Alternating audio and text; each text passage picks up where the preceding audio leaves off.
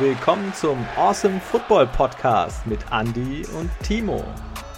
Episode 55. Drama, Baby. Awesomeness. Let's go! Drama, Baby. Drama, Baby. ja, geile Folge.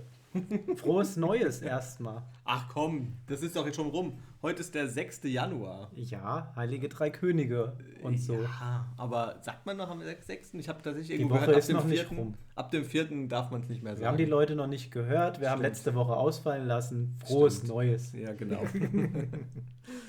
ja, sehr cool. Ähm, letzte Woche spontan freigenommen, weil zwischen den Jahren und Weihnachtsfresskoma und Vorbereitung letztendlich auf den Jahreswechsel.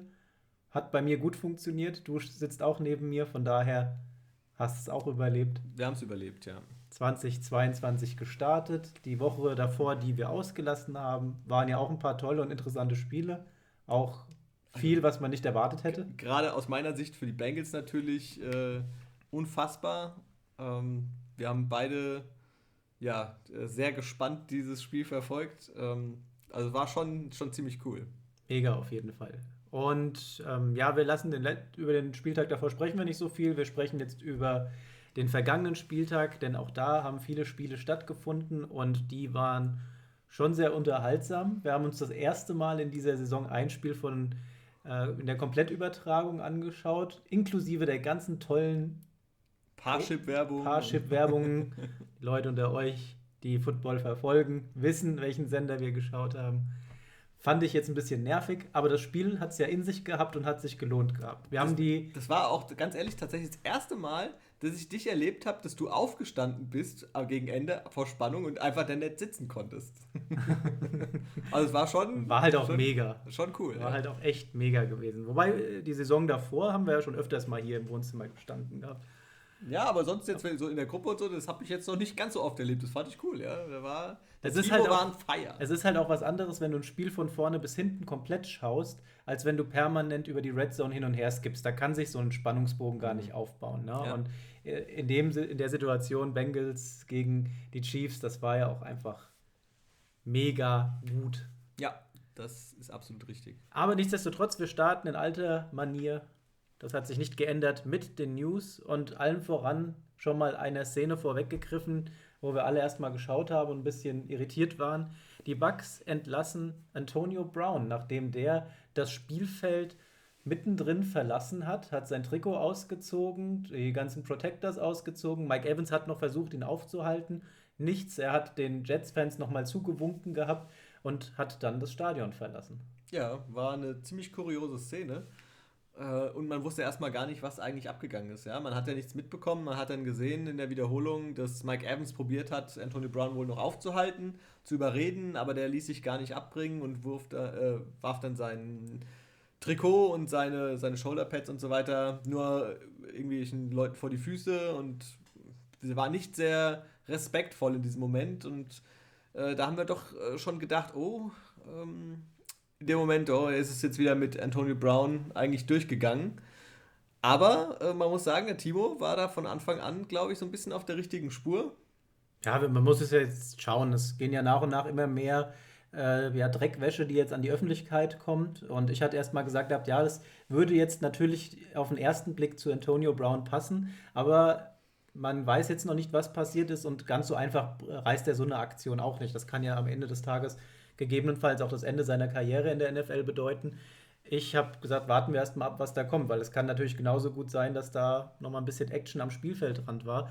Die Buccaneers haben direkt ihn danach schon einmal entlassen. Ja, und jetzt kam die offizielle Entlassung nochmal hinterher. Also er wurde quasi zweimal entlassen. Ihm wird vorgeworfen, dass er ja einfach äh, ohne was zu sagen das Spielfeld äh, verlassen hat, sich äh, auch nicht auf Aufforderung äh, ähm, der Bugs zu einem gewissen Arzt begeben hat, den die vorgeschlagen haben, irgendein Assistenzarzt in irgendeinem Krankenhaus. Antonio Brown seinerseits stellt die Geschichte jetzt ein bisschen anders dar, denn er sagt, äh, ich habe schon im Vorfeld gesagt, ich bin noch nicht fit, ich bin nicht bei 100 Prozent und ich kann nicht meinen Topspeed abliefern. Wenn ich in der Lage bin, irgendwas dergleichen dem Team beisteuern zu können, dann werde ich das machen. Und ähm, er wollte sich dort dann einfach nochmal mit Bruce Arians dann austauschen. Er hat einen Chatverlauf geleakt, der auch nochmal zeigt, dass er mit dem Coach im Vorfeld gesprochen hat, denn Bruce Arians seinerseits sagt, er wusste von nichts. Mhm. Ähm, ja, Antonio Brown sagt an der Stelle jetzt auch noch, ja, am Spielfeldrand wurde er quasi schon entlassen und daraufhin ist er dann gegangen, weil er dann dieses Teamlogo nicht mehr tragen wollte. Die offizielle Seite der Buccaneers sagt es genau andersrum. Wer am Ende recht hat, also das spielt jetzt keine Rolle mehr. Die beiden ähm, gehen auf jeden Fall getrennte Wege. Ich habe aber irgendwie so ein bisschen das Gefühl tatsächlich, äh, Antonio Brown der ist jetzt hier so ein bisschen, wird zum Sündenbock gemacht und es wird einfach ausgenutzt, dass er schon einfach seine Eskapaden in der Vergangenheit hatte. Und ähm, wenn die Aussage von ihm stimmt, dann wurde ja seinem Management auch noch gesagt, hier, er schlachtet das jetzt nicht aus und versucht es nicht anders darzustellen. Also ja. Da geht halt jetzt quasi ein Spieler mit seinem Management gegen ein Franchise und ja, die Franchise hat einfach mehr Kohle, aber Antonio Brown ist halt kein Kind von Traurigkeit und wird sich dagegen wehren. Ja, ich meine, er war ja, hat ja direkt unmittelbar danach äh, seinen Rap-Song veröffentlicht. War dann auch einen Tag später bei den Brooklyn Nets zum, zum Basketball gucken. Äh, blieb da ja noch in New York, also es war eigentlich für ihn äh, so ein bisschen als Rapper ist er da aufgetreten mit einer dicken Kette um den Hals und so. Wurde ja auch spekuliert, dass es irgendwie von ihm jetzt inszeniert ja, genau, ist, um richtig, seine ja. Rap-Karriere zu pushen. Ja, also er hat aber eigentlich gesagt, er ähm, muss sich jetzt, wenn ich richtig gelesen hatte, auch operieren lassen, wahrscheinlich am Fuß. Genau, er hat gesagt, er war in diesem Krankenhaus schon genau. vorher, bevor die bei dem Chefarzt. beim Chefarzt und nicht beim Assistenzarzt. Ja. Und man konnte sehen, dass am Knöchel diverse ähm, Absplitterungen des Knochens zu sehen sind. Auch ein Band soll abgerissen sein oder angerissen sein. Ähm, er selbst hat gesagt, das ist alles reparabel und er wird äh, stärker zurückkommen als zuvor. Er bedankt sich bei seinem Team, bei den Fans. Das hat ihm alles schon Spaß gemacht bei den Bucks. Die haben ihm wieder eine Chance gegeben, auf die Beine er zu kommen. Er hat endlich einen Super Bowl gewonnen, ja, mit denen. Also das war schon eine coole Sache. Warum sollte er denen auch so komplett in den Rücken fallen? Also irgendwie die Geschichte passt nicht zusammen. Am Ende ist die Wahrheit irgendwo in der Mitte. Aber dass er da einfach so den Flattermann macht, das kam mir schon ein bisschen merkwürdig vor. Ja, also deswegen, äh, ich glaube, es gehen beide so ein bisschen als äh, eigentlich als Verlierer vom, daraus. Ja. Habe ich auch so das Gefühl. Denn Wobei jetzt ey, Anthony Brown, finde ich, ehrlich gesagt, besser dasteht, als es die Bucks tun. Und äh, ich bin gespannt, ob sich nächstes Jahr tatsächlich jemand traut, ihn eventuell unter Vertrag zu nehmen nochmal. Oder äh, ob es das vielleicht tatsächlich gewesen ist für ihn. Man kann ja nicht von der Hand weisen, dass er zusammen mit Tom Brady schon wirklich gut funktioniert hat. Ja. Kommt jetzt zu einem denkbar ungünstigen Zeitpunkt das Ganze. Das kann man auf alle Fälle äh, so festhalten, glaube ich. Dann, die Cowboys haben einen Verlust zu beklagen. Michael Gallup, Kreuzbandriss raus. Sehr schade. Bitter, ja. Also, das war ja bei diesem Touchdown-Catch. Äh, und da verdrehte sich ein bisschen komisch das Knie und da dachte man, oh, und aber er ist gleich liegen geblieben, hat gleich angezeigt und Kreuzbandriss, bitter. Ähm, die Browns, die verlieren auch einen Spieler und zwar Baker Mayfield. Der muss tatsächlich jetzt operiert werden, führt kein Weg dran vorbei. Äh, für ihn ist auch die Saison vorbei. Genauso wie für Teddy Bridgewater, der landet ebenfalls auf IR und ist raus. Seahawks Bobby Wagner ebenfalls raus. Den sehen wir im letzten Spiel der Seahawks für diese Saison nicht mehr. Ob wir ihn nächstes Jahr wiedersehen, wird sich zeigen, denn ich habe schon wieder in Foren gelesen, dass die Gerüchteküche brodelt und Bobby Wagner eventuell auf dem Absprung bei den Seahawks wäre, denn er ist einfach zu teuer. Auf der anderen Seite, jetzt ist die Frage, wenn Russell Wilson auch gehen sollte, dann hast du einen kompletten Rebuild, schmeißt du dann komplett die Stars raus, denn die werden ja auch nicht jünger. Bobby Wagner hat sich verdient gemacht bei den Seahawks über jetzt eine ganz lange Zeit, ist der Chef der Defense und immer noch einer der, der Guten, auch wenn der Impact vielleicht ein bisschen weniger geworden ist, was jetzt die Zahlen angeht, aber seine Präsenz auf dem Feld, die kann man nicht wegdiskutieren. Der ist schon einfach eine Maschine und der sieht die Dinger im Backfield und geht dann einfach auch drauf. Also diese Tackle-Maschine, also der gehört für mich, der ist so dieses, das Gesicht, neben Russell Wilson ist er das Gesicht für mich der, der Seahawks.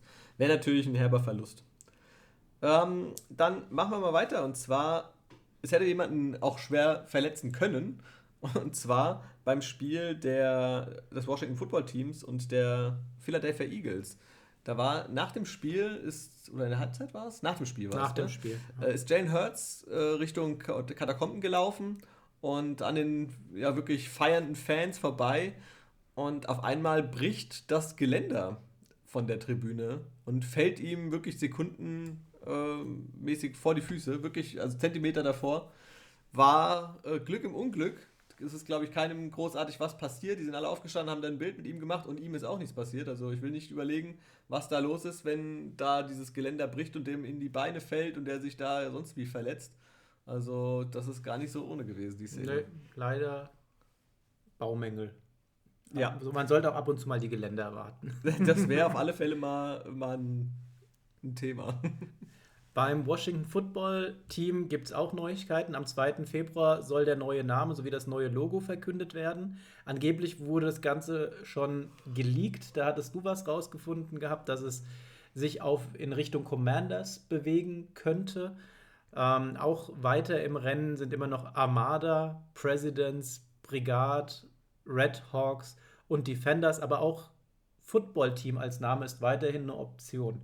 Also ich habe ja direkt mal ein paar andere Vorschläge reingepostet in unsere Football-Gruppe, unter anderem die Washington Washingtons. ja.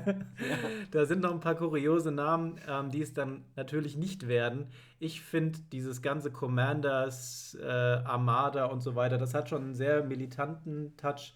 Gefällt mir persönlich nicht besonders gut von der ganzen Auswahl. Äh, würde ich tendenziell wahrscheinlich eher zu den Red Hawks tendieren oder am Ende des Tages bleiben sie wahrscheinlich sogar beim Footballteam. Ja, jetzt hat man sich so langsam ein bisschen dran gewöhnt. Wobei ja. jedes Mal, gerade eben, hätte ich mich auch fast versprochen. Also es ist, es ist äh, schwieriges Thema. Ähm, schwieriges Thema, das passt eigentlich ganz gut. Raiders, die äh, haben ja dieses Jahr mehrfach für, dieses Jahr wirklich mehrfach für Schlagzeilen im negativen Sinne gesorgt. Also überlege Verhaftungen, Entlassungen, was es da alles gab. Äh, jetzt mal wieder eine weitere negative Schlagzeile. Cornerback Nate Hobbs, der wurde von der Polizei verhaftet.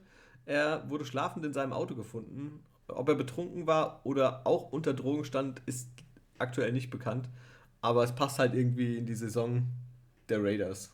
Also ganz, ganz merkwürdig bei denen. Absolut. Positiv zu sehen, die Titans. Vorhin hatten wir einige Leute, die auf die IA-Liste gewandert sind. Jetzt haben wir einen, der zurückkommt, Derrick Henry. Der ist jetzt von der IA-Liste runter, darf, trainiert wieder. Ähm, bin gespannt, ob wir ihn in einem Kurzeinsatz vielleicht am kommenden Spieltag sehen werden oder ob wir ihn erst in den Playoffs sehen. Und stellst du ihn in Fantasy? das werde ich kurzfristig entscheiden. Der Timo spielt natürlich drauf an, denn wir stehen beide im Fantasy League-Finale. ja, wir haben irgendwie die beiden gefühlt Favoriten und Top-Teams rausgekegelt. Wir wissen, also natürlich wissen wir jetzt im Nachhinein wie. Bei mir war es vor allem Cam Jordan in der Defense von den Saints, der ein Mega-Spiel hatte am vergangenen Spieltag. Und äh, Devonta Adams auch wieder gut performt. Die haben mich so ein bisschen über Wasser gehalten. Und ähm, ja, gegen, gegen den Patrick gewinnen lassen. Der war ja auch schon ein paar Mal hier in der Sendung zu Gast und ja, hat mich schon ein bisschen gefreut gehabt. Jetzt bist du nachgezogen. Unterm Strich mit dem Team, das du aufgestellt hast, stehst du zwar jetzt aktuell ein bisschen besser da. Bei mir, ich weiß noch nicht, ob ich überhaupt einen Linebacker zur Verfügung habe, aber ich habe ja immerhin zwei Picks, die ich machen kann. Gut, dass Pitts auch momentan questionable ist. Ja. Und wer weiß, wer noch so auf der Covid-Liste landet. Ja, das wird jetzt spontan nochmal Sonntagnachmittag entschieden. Ja, Devonta Adams steht zum Beispiel auch noch nicht fest, ob der überhaupt spielt oder ob er komplett geschont wird, weil die Packers, für die geht es ja um gar nichts mehr. Die haben den Number One Overall Seat sicher gemacht. Und ähm, deswegen schonen die ihre kompletten Superstars. Wenn die jetzt Dylan auch noch schonen, dann wird es ganz schön eng. das wäre für mich gut. Äh, für dich eher schlecht. Aber wir werden am wahrscheinlich Sonntagabend schlauer sein. Mit Sicherheit. So, ähm, haben wir noch was. Und zwar, äh, über einen haben wir noch nicht gesprochen, den hätte ich eigentlich letzte Woche schon ganz gerne angesprochen. Aber ähm, deswegen sprechen wir jetzt drüber. Rookie of the Month. Amon Rastan Brown, der begeistert aktuell nicht nur die NFL, sondern auch uns und euch da draußen. Das ist äh, der absolute Wahnsinn. Denn der Junge der ist auch der erste Rookie in der Geschichte der NFL, der in fünf aufeinanderfolgenden Spielen mindestens acht Catches hatte. Und auch natürlich der erste Deutsche mit zwei Touchdowns in einem Spiel. Also äh, eine absolut geile Geschichte. Der hat sich super entwickelt. Und er wurde jetzt super. tatsächlich gefunden als Wide Receiver. Er hat ein paar Mal seine Catches gemacht und hat sich damit an die Spitze katapultiert ja. und zeigt jetzt, was er kann. Also zumindest in den letzten Spielen mega gut. Ich hoffe, das bleibt dabei. Man muss ja auch sagen, der spielt mit Goff zusammen. Ja, und dann so abzuschneiden? Ja, er hat jetzt ja auch nicht nur mit Goff gespielt, sondern auch mit Tim Boyle, glaube ich, war ja der hat auch. Quarterback. Und äh, er ist auch am Boden gut gewesen. Das heißt, er hat ja auch einen Rushing-Touchdown gehabt, wo er sich da durch zwei Leute durchdreht. Das ist unfassbar gewesen. Also der äh, macht sich super gut und ist auf alle Fälle eine der ganz großen positiven Entdeckungen und Entwicklungen der Rookie-Klasse dieses Jahr. Nimmt jetzt die Rolle ein, die wir am Anfang des Jahres schon gerne bei ihm gesehen hätten. Ne? Aber natürlich Entwicklungszeit und so weiter. Aber da ist er jetzt angekommen, jetzt muss er es nur halten und toi toi toi gesund bleiben. Genau. Dann springen wir, würde ich sagen, in die Spiele, äh, damit wir nicht wieder bei einer anderthalb Stunden landen. äh, wir versuchen es einfach mal. äh, und zwar, wir fangen an mit den Falcons gegen die Bills. Und äh, die Bills, die haben mit 29 zu 15 gewonnen. Das ähm, war tatsächlich lange nicht ganz so schlimm wie befürchtet. Ja? Also ich hätte eigentlich gedacht, dass die Bills äh, das deutlicher gestalten könnten. Äh, das lag aber vor allem daran, dass Josh Allen wirklich einen äh, Horrortag erlebte. ja? Also 11 von 26 Pässen angebracht für 120 Yards und drei Interceptions. Ähm, ich glaube, das ist schon eine Weile her, dass es Josh Allen so in der Art und Weise passiert ist. War äh, absolut ein Katastrophentag für den ehemaligen MVP-Kandidaten. Und ja, vor allem diese drei Picks, mal darauf äh, zurückzukommen, der, die hat er innerhalb von vier Pässen geworfen. Also einfach eine schlechte Serie gehabt. Un unfassbar. Aber ja. hat ja zumindest zwei Touchdowns dann selbst erlaufen gehabt. Genau. Ja. Das Laufspiel äh, lief auf Seiten der Bills wenigstens gut. Devin Singletary mit zwei Touchdowns für 100 und 110 Yards und dazu natürlich Josh Allen ebenfalls 15 Mal gelaufen für 81 Yards und zwei Touchdowns. So konnten das die Bills dann doch relativ deutlich machen und gewinnen. Aber pff, das war schon äh, gerade durch die Luft ein anstrengender Tag für die Coaches der, der Bills und auch für die Fans der Bills. Hätten wir absolut nicht gedacht. Ne? Nee.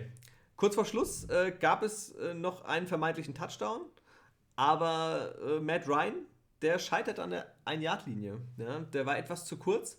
Der hatte, hätte es uns noch mal ein bisschen spannender machen können. Ähm, und anstatt dann noch mal diesen Ein-Yard-Versuch zu haben, äh, gab es dann eine Taunting-Strafe gegen Matt Ryan weil er natürlich dachte, er hätte den, äh, den Touchdown gemacht und hat dann hier sich aufgeführt. Gab es eine Torting-Strafe und stattdessen ist es dann äh, Dritter und 16 gewesen. Mhm. Ähm, ist natürlich dann keine Unlucky. Chance. Gab es noch zwei Würfe in die Endzone Richtung ja, Pitts, aber, aber. Diese Taunting-Geschichte, ganz ehrlich, die geht mir echt auf die Nerven. Ja, es ist ein bisschen nervig, das stimmt. Da gibt es andere Dinge, die werden nicht so hoch sanktioniert im Direktvergleich. Ja. Tut mir leid. Habe ich kein Verständnis für, wenn man Freudenschrei und Jubel oder und wenn es dann mal in die Richtung von geht, meine Güte, das ist Sport, man, man ist voller das, Energie und wenn man denkt, man hat den Punkt gemacht, ja. wenn man sieht, wie du geschrien hattest bei den zwei fast Interceptions da ich, von den Bengals. Ich schrei quasi nie. ähm, Karl Pitts, der Rookie Tight End der Falcons mit einer Mördersaison, der knackt die 1000 Yards Marke und ist damit der erste Rookie Tight End seit 60 Jahren, dem das gelingt. Zuletzt war das Mike Ditka, der Hall of Famer äh, dem ging lang das damals tatsächlich ebenfalls. Äh, sehr klasse Sache. Bitter, ähm, er hat sich wohl im Spiel ein bisschen verletzt, leicht verletzt. Äh, man hofft noch, dass er dann jetzt im letzten Spiel der Saison wieder zurückkommen kann. Du hoffst es auch. Ich hoffe sehr. ähm, ja, man wird sehen, äh, wo die Reise hingeht. Die Falcons stehen 7-9, die Bills 10-6 und auch, glaube ich, wenn sie einen guten Tag haben, können sie eigentlich viele Teams ärgern, die Bills. Dann springen wir weiter. Zu den Giants gegen die Bears. Und dieses Spiel endet katastrophal für die Giants. Die gehen unter. 29 zu 3 gewinnen die Bears in dem Spiel. Und Daniel Jones weiterhin verletzt. Mike Glennon verlor bei seinem ersten Dropback ähm, bei einem Sack direkt erstmal den Ball. Bei seinem zweiten Passversuch, Interception. Glennon am Ende mit 4 ähm, von 11 für 24 Yards kein Touchdown, wie gesagt, zwei Interceptions, viermal gesackt worden. Also das war überhaupt kein Tag äh, für ihn. Und äh, ein Tiefwert sondergleichen. Der kommt auf ein Rating von 5,3. 5,3 ist doch ein schöner Wert, oder? 5,3. ähm, bei, bei, den, bei den Bears, ähm, da hat gar nicht Justin Fields gespielt, oder? Immer noch verletzt. Soweit ich das weiß. Und ähm, daher Andy Dalton. Aber war nicht letzte Woche noch Carson, äh, nicht Carson Wentz, sondern äh, Big Dick Nick? Ja. Nick Foles, äh, der Starter, der hat doch seine Sache eigentlich gar nicht schlecht gemacht. Ja, wurde gehabt, aber abgelöst. Also Nick, Nick, Foles durfte nicht starten, sondern Andy Dalton wurde rangelassen bei den Bears. Und ähm, ja, ungefährdeter Sieg, würde ich mal sagen. Das ist keine Mega-Leistung. 18 von 35, 173 Yards, ein Touchdown, eine Interception. Also da in dem Spiel, da konnte auch ein Andy Dalton nicht viel verkehrt machen, denn die New York Giants, die hatten einfach überhaupt nichts, was sie da in die Waagschale werfen konnten. Ähm, ansonsten bei den Giants, äh, wie gesagt, über das Passspiel ging nichts, dem Quarterback wurde nichts mehr zugetraut und auch über den Lauf, äh, ja, Saquon Barkley hat tatsächlich mal wieder so ein bisschen Lebenszeichen von sich gezeigt. 21 Mal für 102 Yards, im Durchschnitt 4,9 Yards. Man sagt ja, alles über drei Yards ist immer gut für einen Running Back. Von daher, der hat seine Sache da gut gemacht gehabt. Wenn man nach diesem Wert geht, dann ist Mike Glennon fantastisch gewesen, denn er ist einmal für 13 Yards gelaufen. Aber kein direkter Vergleich. Also egal, wie man es dreht und ohne es äh, in die Länge zu ziehen, das war eine Demontage der Giants. Die Bears gewinnen zu Recht, sind aktuell mit 6-10, aber raus aus dem Rennen. Dann sprechen wir doch mal zusammen über das Spiel jetzt der Chiefs gegen die Bengals. Also das war, äh, um es in einem Wort zu sagen, Krimi. Hm. Es war ja wirklich... Thriller. wirklich, es war ja von Anfang an äh, super spannend. Ich war, wir haben beide zwar auf die Bengals gesetzt als Sieger, äh, aber so ein bisschen eher auch mit der Hoffnung. Aber so insgesamt, insgesamt habe ich eigentlich ehrlich gesagt, dass die Chiefs das ja machen. Und der Start sah ja eigentlich schon direkt so aus. Gell? Also sie sind ja direkt 14-0 in Führung gegangen. Ähm, da dachte ich, ach scheiße. Ja, der Drops ist schnell gelutscht. Äh, die Bengals kriegen hier richtig auf den Arsch. Da passiert nicht mehr viel. Ja, aber durch die Niederlage generell erstmal ähm, haben die Titans jetzt die Chiefs sogar überholt. Also die Niederlage tut den Chiefs jetzt gerade mal doppelt weh, würde ich sagen. Und das Comeback, das war ja schon wirklich cool. Wir haben, habe ja vorhin schon mal gesagt gehabt, wir haben zwei beinahe Interceptions gesehen gehabt, wo es dich vom Stuhl gerissen hat, wo du mal richtig äh, laut aufgeschrien hast. Das sah ziemlich cool aus.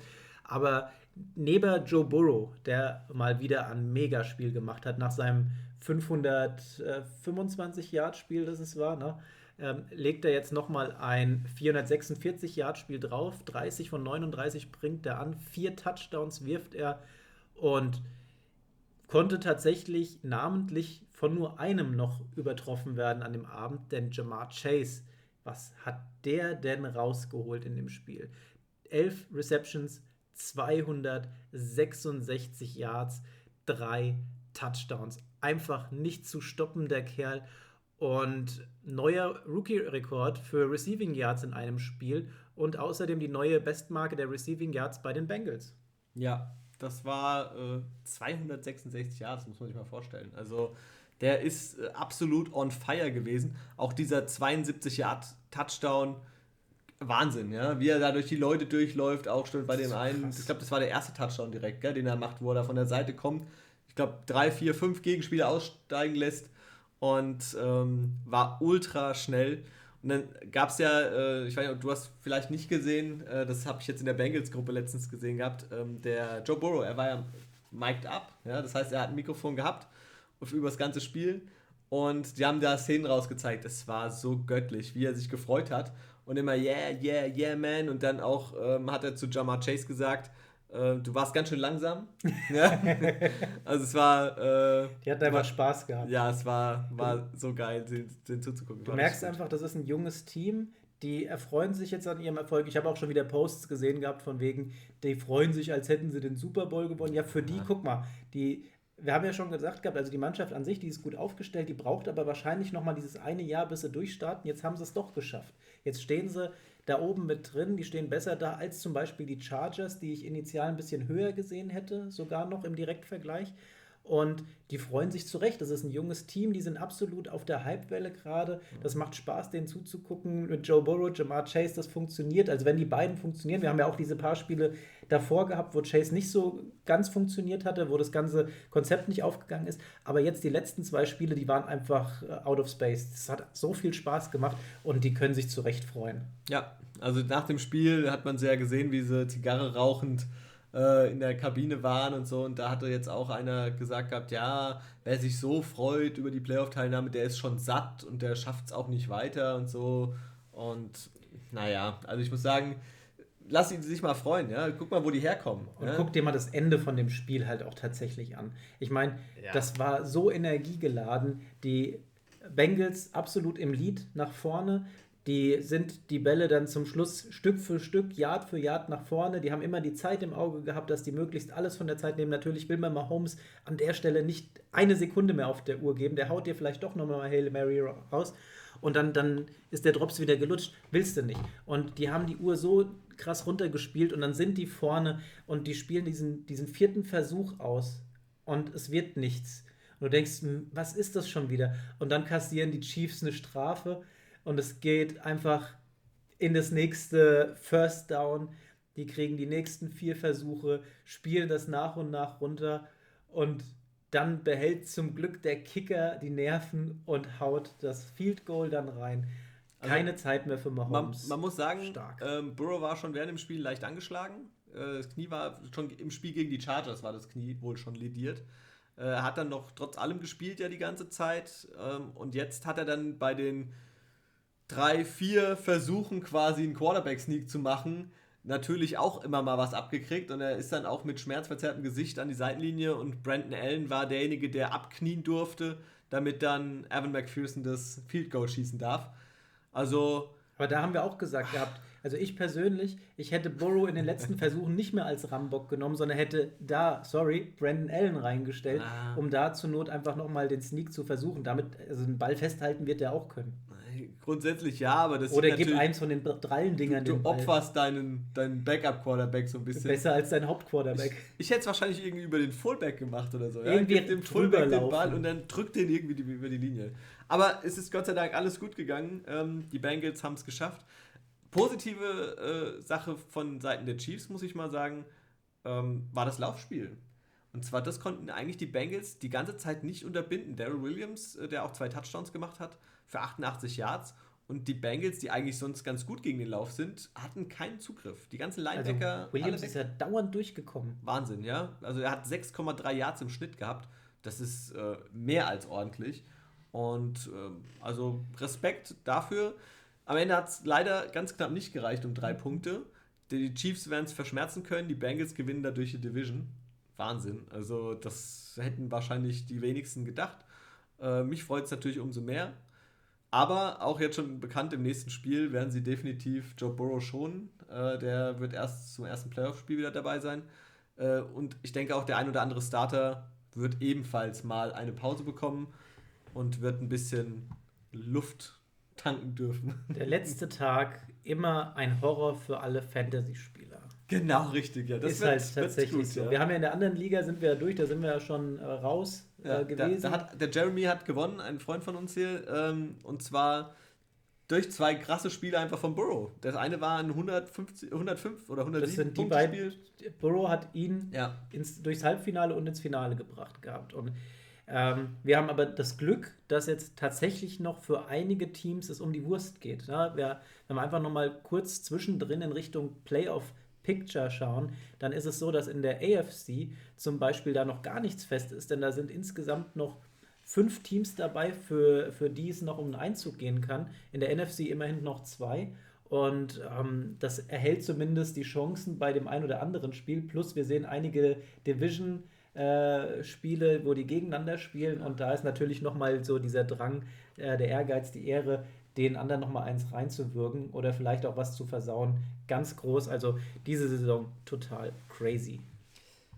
Dann springen wir vielleicht zum nächsten Spiel und zwar das sind die Raiders gegen die Colts und die Raiders gewinnen für mich persönlich ein bisschen überraschend gegen die Colts mit 23 zu 20. Also das war äh, für dich wahrscheinlich auch die Überraschung, oder? Wichtiger Sieg für die Raiders, denn dadurch bleiben sie weiterhin im Rennen und die Colts sind damit auch nicht durch. Also beide Teams kämpfen in ihrem letzten Spiel auch um den Einzug in die Playoffs. Hätte ich nicht gedacht, dass die Raiders hier tatsächlich den Sieg holen.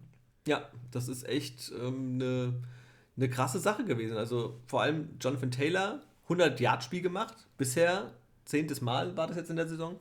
Äh, immer alle Spiele gewonnen, diese, die er so hatte aber dieses Mal das erste Mal 100 Yards geschafft und verloren. Das war tatsächlich jetzt äh, so ein bisschen eine Überraschung, äh, dass es äh, diesmal nicht geklappt hat. Josh Jacobs, der Running Back auf der anderen Seite, ähm, mit einem Touchdown, 63 Yards, überschaubar das Ganze äh, im Vergleich zu Jonathan Taylor, aber auch eine 1000-Yard-Saison. Ja? Und das zum dritten Mal in seiner Karriere.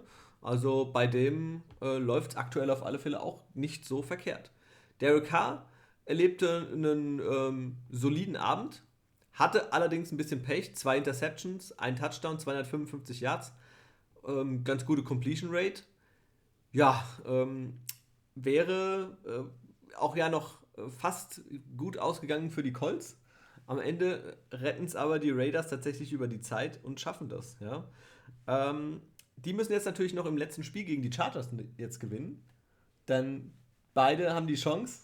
Das, das wird, glaube ich, das spannendste Spiel, würde ich fast sagen. Ja, weil es halt dieser direkte Vergleich einfach ist. Ja? Also das wird äh, wirklich eine mega enge Kiste.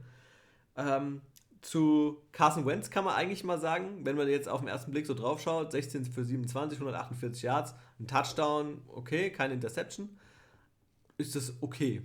Aber äh, man muss auch mal dazu sagen, dass Carson Wentz in den ersten 28 Minuten der Partie äh, lediglich einen Pass an den Mann gebracht hat. Ja?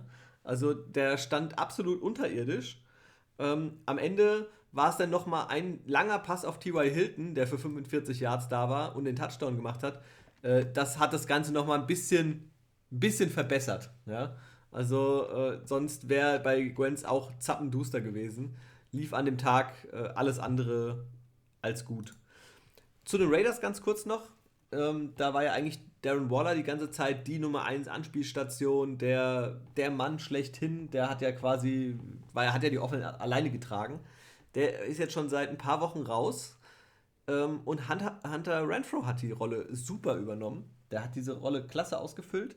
Ist mittlerweile sogar von den Receptions her als Reception Leader mit dabei. Also der gehört zu den, ich glaube, fünf äh, besten Receivern oder besten Passempfängern, die die Raiders jemals hatten. Der hatte jetzt, glaube ich, weiß nicht, ob es vor diesem Spiel oder nach dem Spiel, 91 ähm, Receptions. Und ich glaube, der Rekord liegt bei 100, müsste jetzt lügen, 103. Also ähm, da fehlt ihm nicht mehr viel, um die Nummer 1 überhaupt in der Raiders-Rangliste zu werden. Das ist schon eine Hausnummer, wie der sich entwickelt hat. Also ich weiß noch, als äh, Antonio Brown damals zu den, zu den Raiders ging, und es war, glaube ich, war das Hard Knocks, was lief? Theoretisch ging. Äh, theoretisch ging, ja, aber es war, glaube ich, Hard Knocks, was da lief. Und da war Hunter Renfro als Rookie dabei. Man hat ihn so ein bisschen kennengelernt, der war so ein bisschen schüchtern und äh, aber sehr sympathisch. Und da dachte ich mir, oh, eigentlich könnte schon klappen, aber der hat Leute vor sich gehabt. Der hat sich jetzt über so Nebenplätze eigentlich so ein bisschen als Nummer 2, Nummer 3 Receiver richtig gut entwickelt, hat jetzt die Nummer 1 übernommen und ist eine Wucht, wirklich. Also der liefert jedes Spiel ab. Dieses, äh, diese Woche hat er noch von Zay Jones zusätzlich äh, gute Unterstützung für 120 Yards hat er gefangen, war auch ziemlich stark. Also ähm, die Raiders in der Verfassung ähm, sind sie eine Wundertüte, würde ich sagen. Ja? Also die können, Was können wir von gewinnen. Anfang an gesagt Die haben. können äh, das Spiel gewinnen, die können verlieren, man weiß es nicht, ja? wo die Richtung hingeht. Äh, wird jetzt, wie gesagt, wichtig gegen die Chargers. Ähm, Sonntag wissen wir mehr. wir springen weiter in eine sehr eindeutige Partie. Die New England Patriots hatten die Jacksonville Jaguars zu Gast und stampfen die mit 50 zu 10 einfach mal in den Boden. Ähm, zur Halbzeit steht es bereits 28 zu 3. Am Ende, wie gesagt, 50 Punkte auf dem Scoreboard bei den Patriots ist schon eine Hausmarke. Mac Jones entscheidet das Duell ähm, der Rookie-Quarterbacks ähm, für sich, denn der Nummer 1-Pick, äh, Trevor Lawrence, kristallklar nicht der bessere Mann auf dem Feld. 17 von 27, 193 Yards, ein Touchdown zu drei Interceptions. Und wenn wir bei Mac Jones gucken, 22 von 30, solide angebracht, 227 Yards, drei Touchdowns, keine Interception. Er hat aber einfach auch das große Glück, Bill Belichick als Coach zu haben, der einfach diese Mannschaft auf ihn abstimmt. Das ist schon mal ganz wichtig. Äh, Ramondre Stevenson zu deinem freudigen Ereignis hat richtig performt gehabt. 19 Mal gelaufen für 107 Yards, zwei Touchdowns dabei geholt. ähm, an Damian Harris an diesem Abend total vorbeigezogen, hat die Leading-Rolle im Rushing-Game übernommen und hat einfach super abgeliefert. Dazu Damian Harris mit zwei frühen äh, Rushing-Touchdowns, die hat er da noch beigetragen gehabt. Danach ging dann über ihn nicht mehr so viel, hat ja aber auch gereicht. Ich denke mal, wenn du zwei Touchdowns mit neun Läufen, 35 Yards machst, dann hast du auch mal einen Teil dazu beigetragen, dass dieses Spiel für deine Mannschaft entschieden wird. Verletzungsbedingt ist er nämlich dann raus und ähm, das hat dann eben Ramondre Stevenson Weißt du was über die Schwere der Verletzung? Habe ich nichts gefunden gehabt. Also okay. müssen wir mal abwarten, was da kommt. Das ist für dich ja auch wichtig. Das ist für mich sehr wichtig. Da stellen sich ja deine Quarter äh, Running Backs dann auf. Tatsächlich habe ich ja von Mac den Jones Jacksonville hast du ja auch noch. Mac Jones habe ich und ich habe ja von den Jacksonville Jaguars der der Ogun Buvale habe ich ja auch gehabt. Also ja, aber hättest du mal lieber Penny gestellt. Ja. War noch ein Tick besser. Aber ja. deine Running Backs haben ja alle performt am letzten Spieltag. War ja schon krass. Gott, Gott sei Dank. Ähm, ja, ansonsten was gab es noch zu erzählen? Ähm, Christian Wilkinson fängt zwei Touchdowns. Ähm, ein dritter gleitet ihm nur knapp durch die Finger. Er fängt vier für 42 Yards. Und auch Jacoby Myers freut sich, denn er fing seinen zweiten Touchdown der Karriere. Also alles in allem gut gelaufen für die Patriots und das muss man nicht in die Länge ziehen. Die Jaguars haben es einfach mal wieder verkackt.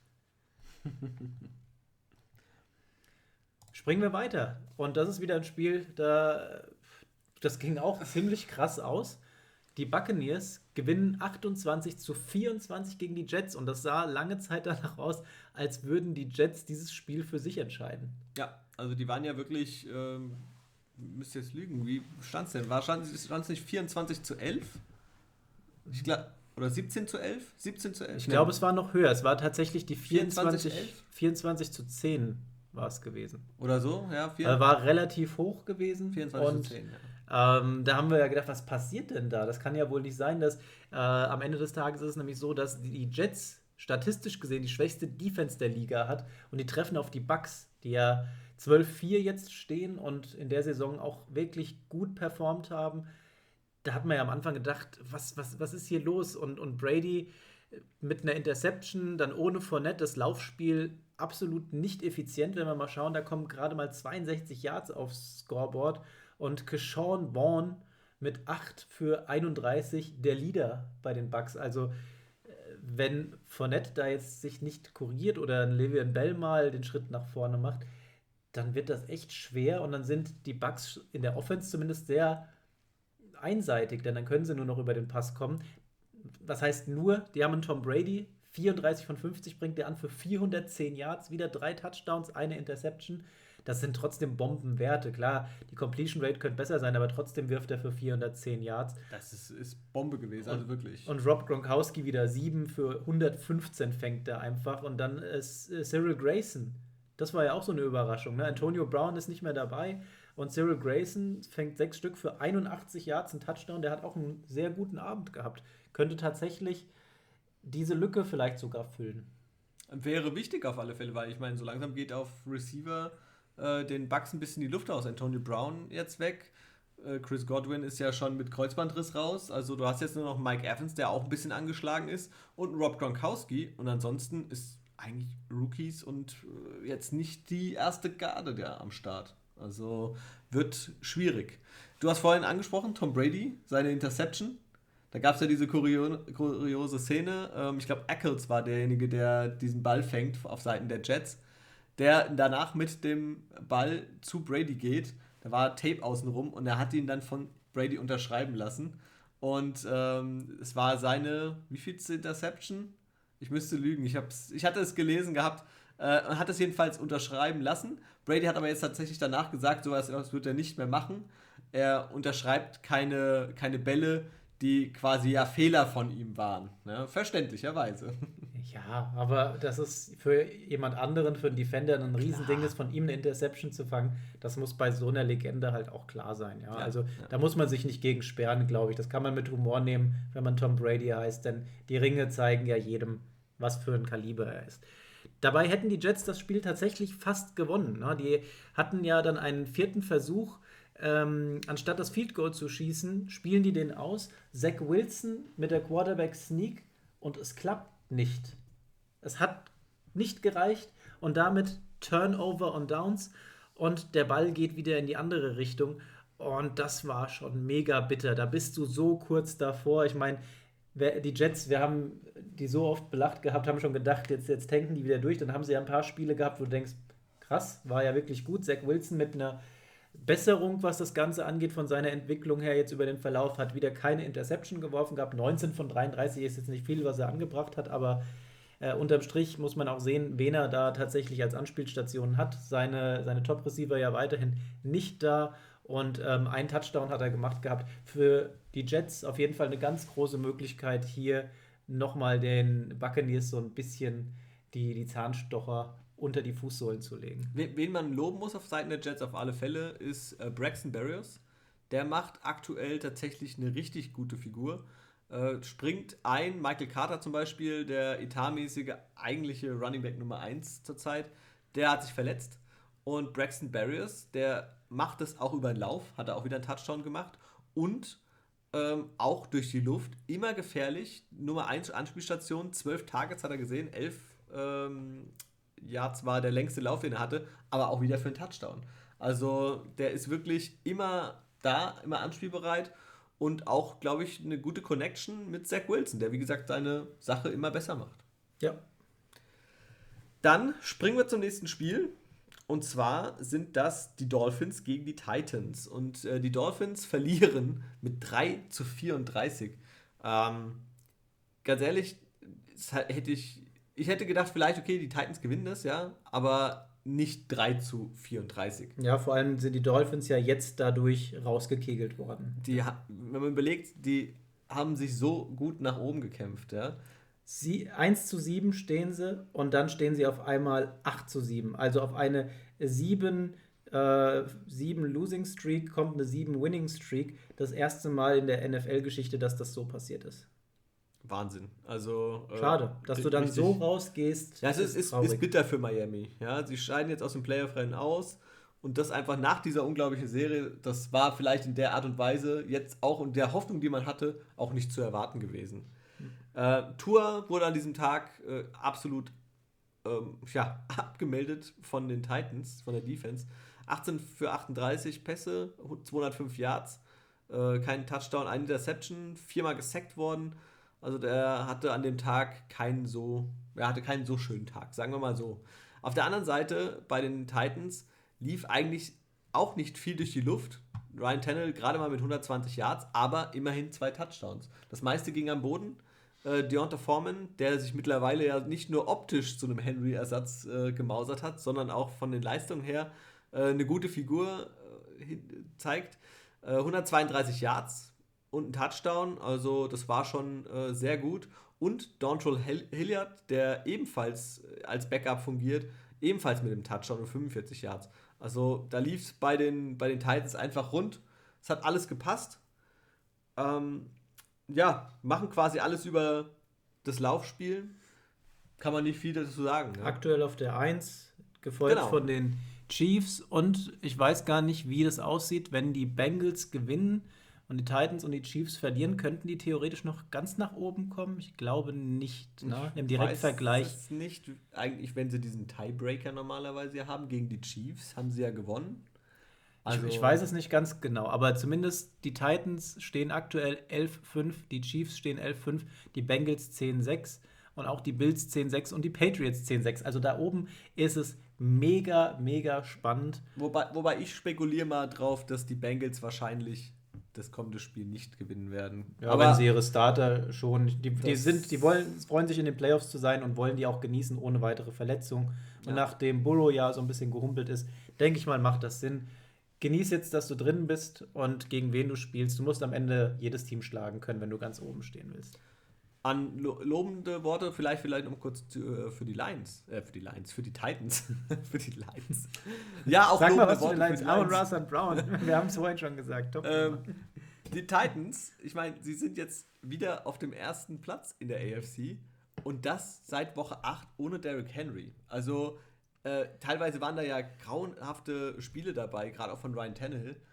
Aber dann hat ihn an dem Tag halt ein AJ Brown gerettet. Oder das Laufspiel hat ihn gerettet. Ähm, die Titans stehen trotz allem 11-5. Also Respekt, dass sie es bis dahin geschafft haben. In den äh, Playoffs werden wir dann sehen, wo die Reise hingeht. Ich habe mich trotzdem geweigert, sie in mein Power Ranking aufzunehmen. Dann mach du mal weiter mit den Eagles gegen Washington. Eagles gegen Washington. Wir skippen den Teil mit der Bande, die darunter bricht, denn darüber haben wir schon gesprochen. Generell erstmal vorab, die Eagles stehen in den Playoffs, denn sie gewinnen 20 zu 16. Und wir haben das ja in unserer Folge mit dem Hudat Germany Talk schon gesagt gehabt, dass von den Teams, die in der Hand sind, wir die Eagles ähm, an Prio 1 oder an Position 1 sehen für den, ähm, für den Einzug in die Playoffs. Haben wir bisher recht gehabt. Jetzt gucken wir mal, was da generell noch so passiert. Ja, wir haben natürlich auch Glück. Ja, habe ich hier auch aufgeschrieben, äh, denn der Einzug der Eagles in die Playoffs, der verschafft uns am kommenden Sonntag beim gemeinsamen Footballspiel selbstgemachte Enchiladas von unserem Kumpel Niklas. Denn der ist Eagles-Fan, der kriegt immer auf den Sack von uns, immer auf die Mütze. Und der hat aber im Vorfeld gesagt, wenn die Eagles in die Playoffs kommen, dann mache ich Enchiladas für euch. Und das wird er jetzt einlösen am Sonntag. Ich freue mich. Perfekt, ja. Also Grüße an Niklas, äh, der Mann, der zum zweiten Jahr in Folge die rote Laterne in unserer Fantasy-Football-Liga äh, inne hat. Und dieses Jahr zu Unrecht. Sein Team war gar nicht schlecht, er hat einfach nur mega Pech gehabt. Das ist wirklich, also an den Tagen, wo, es, wo er gut performt hat, sein Team, haben die anderen halt noch mehr überperformt. Äh, Wahnsinn. Also tut mir leid, Niklas, aber vielen Dank für die Enchiladas. Wem wir auch dafür danken, sind die Packers. Um es vorwegzunehmen, die haben nämlich die Vikings kassiert und damit den Einzug für die Eagles klargemacht. Und daher auch nochmal Grüße raus an die Packers. Wir werden uns die Enchiladas schmecken lassen.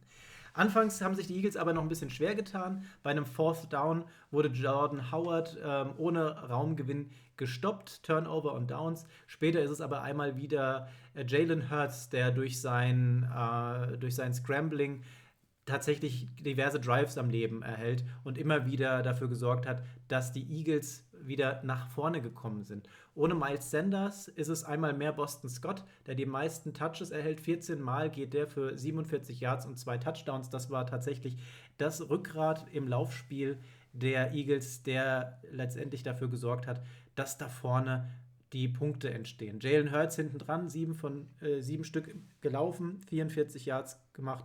Und danach wird es dann schon wieder ein bisschen spärlich. Ähm, generell die Eagles, die ja sonst relativ viel laufen, kommen nur, sage ich mal, auf 118 Yards. Aber das sollte für das Team aus Washington da tatsächlich dann reichen. Dallas Goddard, aktivster Receiver mit 6 für 71 Yards und einem Slow-Motion-Sturz über den Field Goal Trainer, diesen Ständer, wo die, die Kicker draußen die Bälle immer reinhauen, um sich warm zu schießen. Und dann fällt er noch über einen Tisch. Den nimmt er auch noch mit, also gefühlt so, so eine Art Bildsmafia. Er wollte durch den Tisch durch, ist aber zu langsam, hat den nicht gecrackt. Ähm, wie dem auch sei, sah total cool aus. Wenn ihr mal was zum Lachen wollt, dann sucht nach äh, Goddard und wir im Spiel gegen das Washington Football Team über den Tisch fällt. Sehr amüsant. Ähm, Ansonsten beim Washington Football Team ersetzte Jared Patterson den äh, Corona-ausfallenden Antonio Gibson, macht 12 Runs für 57 Yards, einen Touchdown und holt dazu nochmal fünf Bälle durch die Luft für 41 Yards. Waren für, war für ihn wirklich eine gute Performance an dem Abend. Die Entscheidung im Spiel besiegelte kurz vor Ende Rodney McLeod. Der ähm, holt sich eine Interception von Heineke in der Endzone und dann war das Spiel auch schon vorbei und die, die Eagles, Eagles, in den Playoffs. Playoffs. Dann machen wir weiter. Und zwar die Rams gegen die Ravens. Also das war ja auch schon wieder so ein, äh, eine richtig enge Kiste. Und äh, für die Ravens, die mit 19 zu 20 verlieren, war es jetzt die fünfte Niederlage in Folge. Also ähm, das war, glaube ich, auch nicht so zu erwarten. Nachdem die ja tatsächlich 8-3 standen, jetzt mittlerweile fünf Spiele in Folge verloren dadurch äh, noch Außenseiterchancen in den Playoffs. Äh, da muss ein bisschen was zusammenkommen, damit es noch reicht. Ja, ja die also, spielen ja gegen die Steelers. Ja. Also auch ein Direktvergleich. Auch hier geht es um die Wurst. Natürlich, wenn die Colts jetzt gewinnen und die Chargers, dann ist da nichts mehr zu holen. Aber sollte sich da irgendwie was verändern, dann haben die Ravens noch die Chance und die werden alles tun, um die Steelers zu stoppen. Ja, also das wird eine äh, ne, ne ganz enge Kiste. Äh, das Spiel war ja generell eigentlich davon geprägt, dass gefühlt Matthew Stafford alles dafür getan hat, dass die Ravens im Rennen bleiben. Ja, Matthew Stafford an diesem Abend, wenn man so liest, 26 von 35 Pässen angebracht, 309 Yards, zwei Touchdowns, super. Aber auch zwei Interceptions. Davon direkt am Anfang ein kostspieliger Pick 6. Äh, später im Laufe des Spiels noch eine Interception und er hatte noch einen Fumble.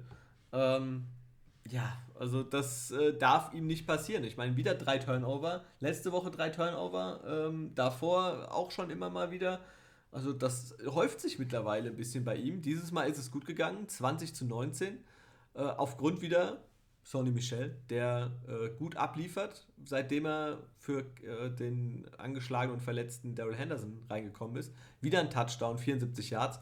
Und natürlich Cooper Cup, der nach wie vor das Ziel Nummer 1 ist äh, von Matthew Stafford.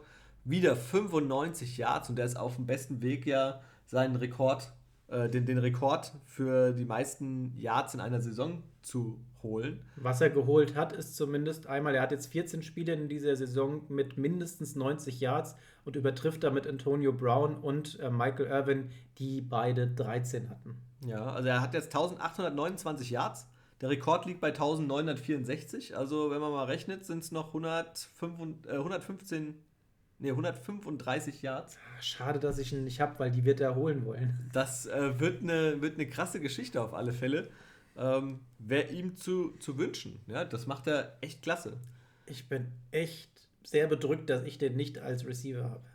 Was der dieses Jahr abfeuert, ist nicht mehr normal, der Kerl. Ja. Ähm, auf Seiten der Ravens, da war es so, dass Lama Jackson nach wie vor ausfällt. Tyler Huntley äh, durfte starten, machte seine Sache okay, aber mehr auch nicht. Kein Touchdown, ein Interception, 197 Yards. Ähm, am Boden, wie gewohnt, sehr stark mit sechs Läufen für 54 Yards. Aber natürlich, äh, der, die Interception kurz vor der Pause war sehr bitter. Lichtblick bei den Ravens muss man ganz klar sagen, weiterhin Mark Andrews. Der hat jetzt auch einen Franchise-Rekord aufgestellt. Und zwar hat noch nie ein Ravens-Spieler so viele Receiving Yards verzeichnen können, wie er in dieser Saison hat. Also, ähm, und das einen Spieltag vor Schluss. Und als Tight End. Das, äh, ich meine, die Ravens sind auch eine Traditionsfranchise. Die gibt es schon ein paar Jahre. Und wenn du das dann siehst, dass ein Mark Andrews jetzt einen Spieltag vor Schluss schon diesen Rekord geknackt hat, ist es natürlich äh, eine richtige Hausnummer. Ich glaube, der wird auch am letzten Spieltag nochmal alles geben, um da vielleicht das nochmal auszubauen und äh, die, die Ravens noch, so weit es geht, irgendwie probieren, im Playoff-Rennen zu halten. Dann springen wir zum nächsten Spiel. Broncos gegen die Chargers und die Chargers gewinnen das mit 34 zu 13. Nach zwei Niederlagen in Folge melden sich damit die Chargers mit dem Sieg über die Broncos zurück und liegen eine Woche vor Saisonende gleich auf mit den Raiders und den Colts im Kampf um die finale Wildcard der AFC. Justin Herbert bricht in seiner zweiten Saison in der NFL den Franchise-Rekord für Touchdown-Pässe in, in eineinhalb einer Saison. Zwei Touchdown-Pässe äh, des Spiels oder der zweite Touchdown-Pass des Spiels ging auf Mike Williams über 45 Yards, sehr geil gewesen. Und das war seine Nummer 35 in dieser Saison. Einer mehr als Philip Rivers in seiner Saison 2008 geschafft hat. Also Justin Herbert weiterhin on fire, auch wenn die Saison noch nicht so verlaufen ist, wie wir uns das eigentlich vorgestellt hätten. Da hätte ich ein, zwei Siege mehr schon gesehen gehabt. Hat aber nicht geklappt. Aber in diesem Spiel hat es geklappt und die Playoffs sind weiterhin greifbar. Bei den Broncos sollten wir auf jeden Fall Kicker Brandon McManus lobend erwähnen. Der verwandelt nämlich ein Field Goal aus 61 Yards. Und das ist jetzt nicht von ihm, aber insgesamt in dieser Saison schon das vierte Field Goal aus mehr als 60 Yard Entfernung. Also die Kicker einige Kicker wieder gut dabei. Und ich sag mal, im Vergleich zum letzten Jahr, da haben wir mehr über die Kicker geschimpft gehabt. Da war tatsächlich viel mehr Fail mit dabei. Anfang der Saison. Also dieses Jahr so viele, ja. negativ, ähm, so richtig negativ eigentlich, wer in meinem Kopf bleibt, auch wenn es vielleicht nicht fair ist, ist Crosby. Der hat einfach zu viel am Anfang der Saison verschossen, ähm, pendelt sich jetzt aber gerade wieder ein. Ähm, aber ansonsten so, so ein richtig krasse Drop wie im, im letzten Jahr, wo so viel daneben ging, das hält sich dieses Mal noch in Grenzen. Klar passiert hier und da nochmal was, was nicht sein sollte, aber dann sind hier so einfach mal vier Stück über 60 Yards und das ist natürlich keine Kleinigkeit, den Ball aus so einer Entfernung da drüber zu feuern. Ähm, genau, mit den Ergebnissen dieser Woche und des Spiels von äh, dem Spieltag die Broncos nun sicher raus und keine Chance mehr auf die Play Playoffs. Äh, Drew Locks Werte sind ähm, gar nicht mal so schlecht, denn der ist ja äh, im Spiel aufgelaufen. 18 von 25 bringt er an für 245 Yards, ein Touchdown, keine Interception. Das ist für Drew Lock in Ordnung und gefühlt auch irgendwie besser als Teddy Bridgewater. Ähm, ich finde, Drew Lock, dem hätte man wahrscheinlich ein bisschen mehr Spielzeit geben sollen. Das war ja so meine Einschätzung. Aber ja, der, der, war ja verletzt auch mal jetzt im Spiel draußen gewesen. Da hat der Brad Ripien kurzzeitig übernommen. War so ein kleiner Schock gewesen, ja. Genau, aber ruckzuck äh, war er wieder auf dem Feld. Gott sei Dank äh, für die Broncos. Ja, ich glaube, an ihm lag es nicht zwingend, dass äh, das Spiel verloren gegangen ist. Absolut nicht. Seine Lieblingsanspielstation an dem Abend oder seine effizienteste Noah Fant mal wieder. 6 für 92 Yards, ein Touchdown, das ist okay. Ähm, nichtsdestotrotz, unterm Strich reicht es einfach nicht und hätte in dieser Saison mich auch stark gewundert, wenn die Broncos da in die Playoffs gekommen wären. Ähm, da fehlt einfach momentan noch einiges. Ja, das kann man, glaube ich, so stehen lassen. Kommen wir zum Spiel der Texans gegen die 49ers.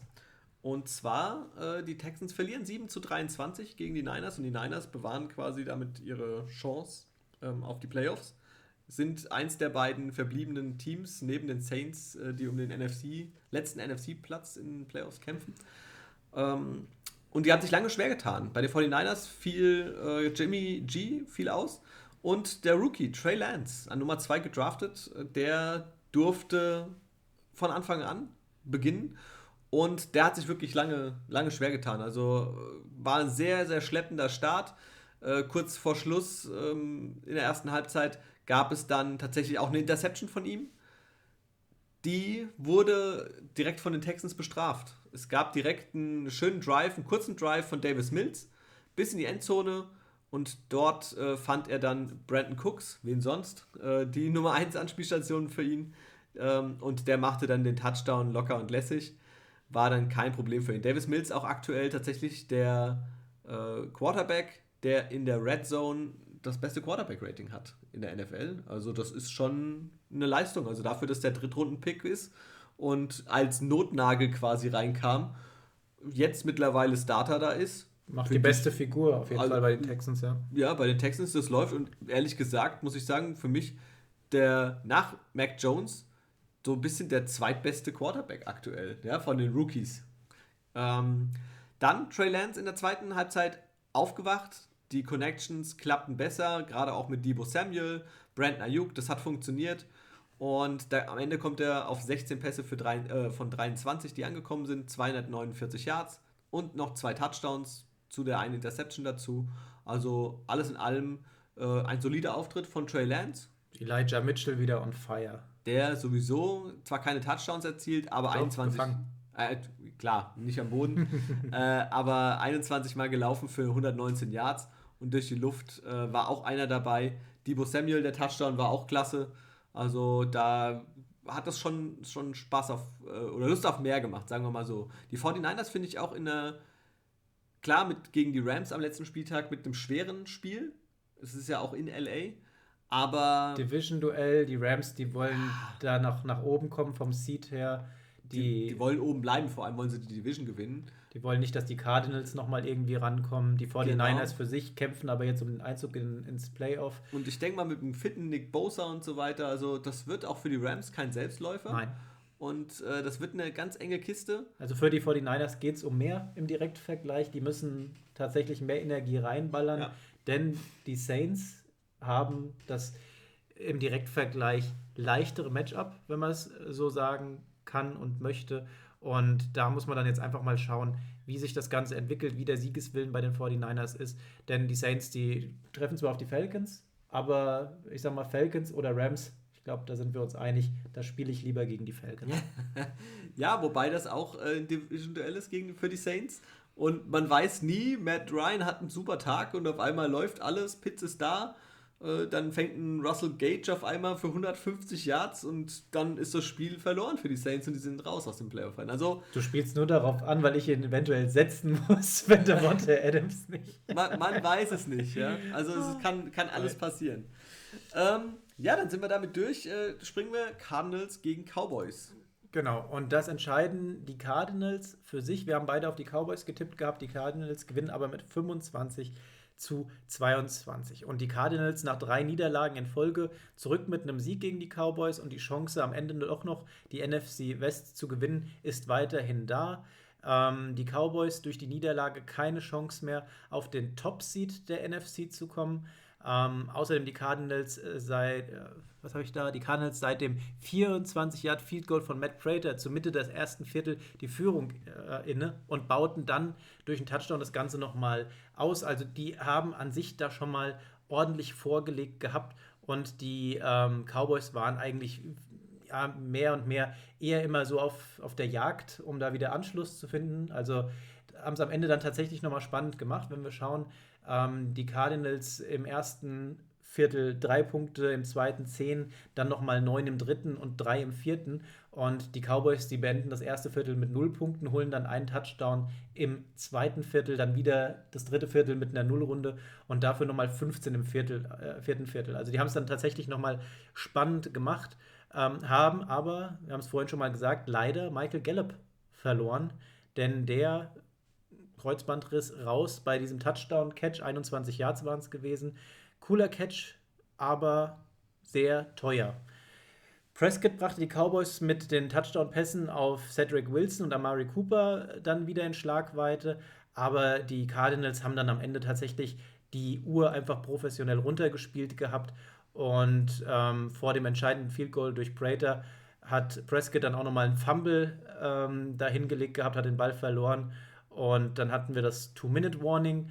Ähm, möglicher Fumble der Cardinals konnten sie dann nicht mehr challengen. Das war quasi vor der zwei Minuten gewesen. Und wenn man so sich die Bilder angeschaut hat, das wäre was gewesen, das hättest du challengen können. Der Ball hätte wenn, vielleicht, also die Entscheidung hätte tatsächlich nochmal äh, revidiert werden können, aber sie hatten keine Timeouts mehr. Daher, und das vor der Two-Minute-Warning war, keine automatisches Review. Pech gehabt, konntest du nicht mehr challengen und damit der Sieg an die Cardinals. Schaut man das Spiel aber in Gänze an, geht es vollkommen in Ordnung. Kyler Murray, 26 von 38, 263 Yards, zwei Touchdowns, keine Interception.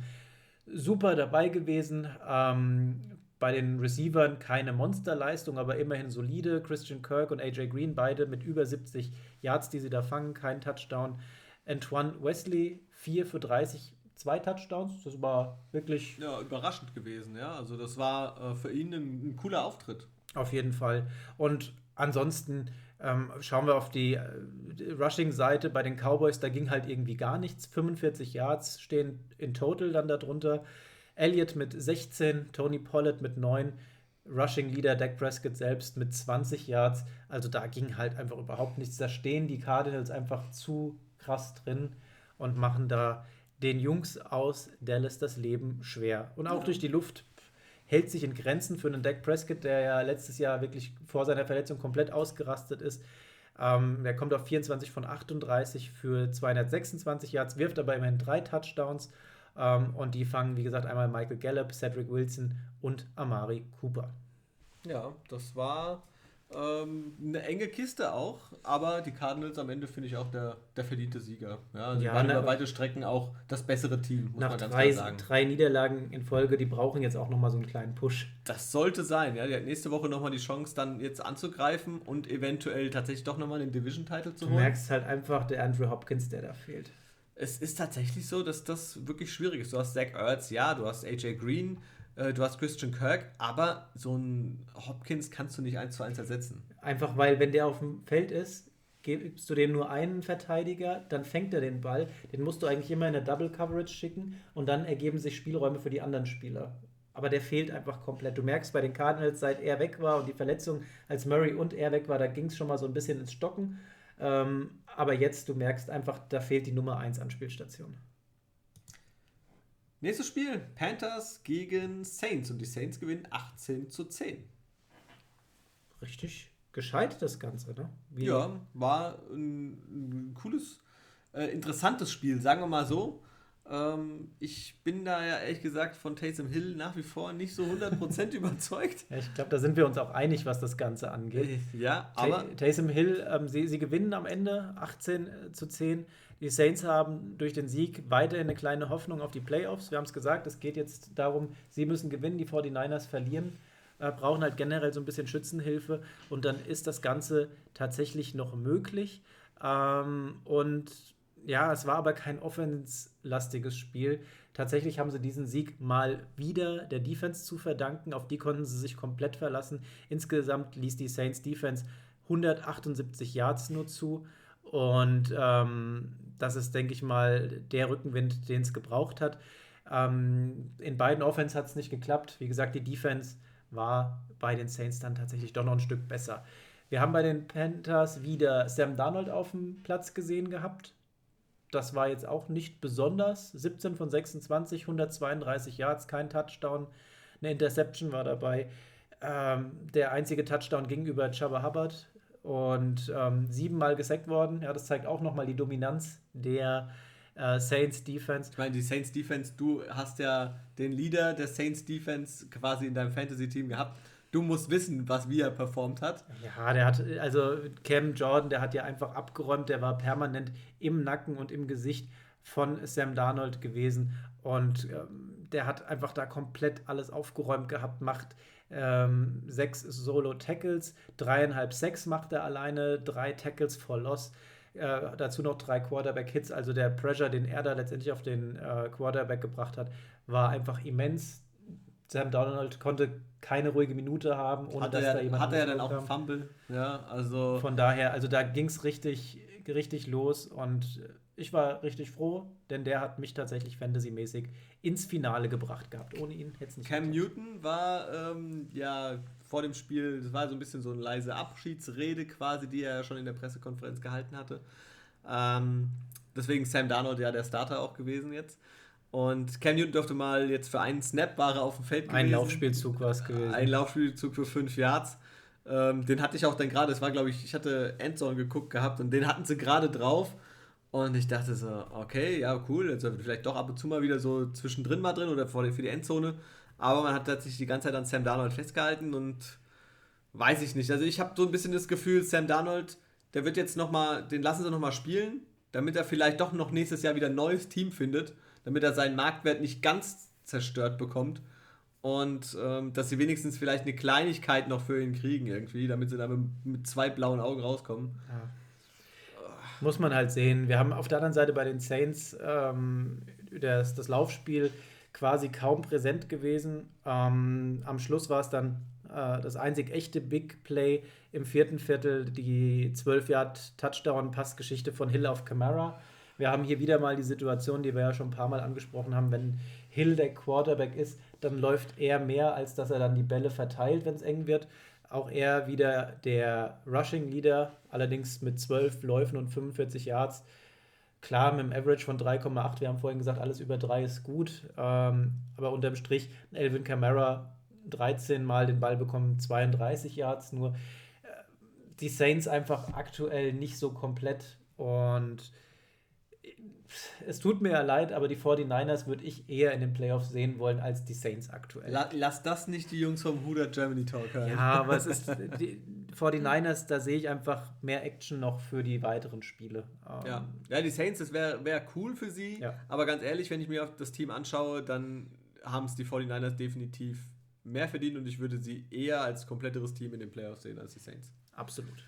Genau. Dann darfst du doch gleich auch weitermachen mit weiter. deinen Seahawks. Ja, und die sind ja raus, haben aber nochmal eine Gala veranstaltet. Sollte, sollte es eventuell tatsächlich das letzte Heimspiel von Russell Wilson in Seattle gewesen sein, dann hat er zumindest da eine tolle Gala hingelegt. 20 von 29 bringt er an. Vier Touchdowns, keine Interception. Endlich mal ein gescheites Spiel. Dazu Rashad Penny, der Mann, den man natürlich noch erwähnen muss, 25 Mal gelaufen, 170 Yards, zwei Touchdowns gemacht. Also die Seahawks tatsächlich mit einem super Abend. Hätten sie so mal ein bisschen öfters in der Saison gespielt, wäre es top gewesen. Auf der anderen Seite dürfen wir nicht vergessen, gegen wen sie gespielt haben. Sie haben einfach gegen die Lions gespielt. Und ähm, für beide geht es um nichts mehr. Die Seahawks aber trotzdem nochmal mit dem Willen zu Hause zumindest sich nicht vorführen zu lassen. Ähm, auch wenn im, im äh, dritten Quarter tatsächlich die Lions dann nochmal mit, mit 15 Punkten ein bisschen aufholen und das Ganze nochmal versuchen, spannender zu machen, aber mit 51, 29 ist der Abstand dann doch so groß, dass hinten raus einfach nichts mehr anzubrennen drohte. Ähm, Russell Wilson, wir haben die Statistik gehört, ein nahezu perfektes Spiel von ihm. Also man kann ihm wirklich an dem Spiel nichts vorwerfen. Das hat alles gut gepasst, gut ausgesehen gehabt. Drei der Touchdowns gingen auf DK Metcalf. Der ist ja die letzte Zeit eher irgendwie so ein bisschen in der Versenke verschwunden. Das war eher Tyler Lockett, der ähm, da im Rampenlicht war und nach vorne gearbeitet hatte.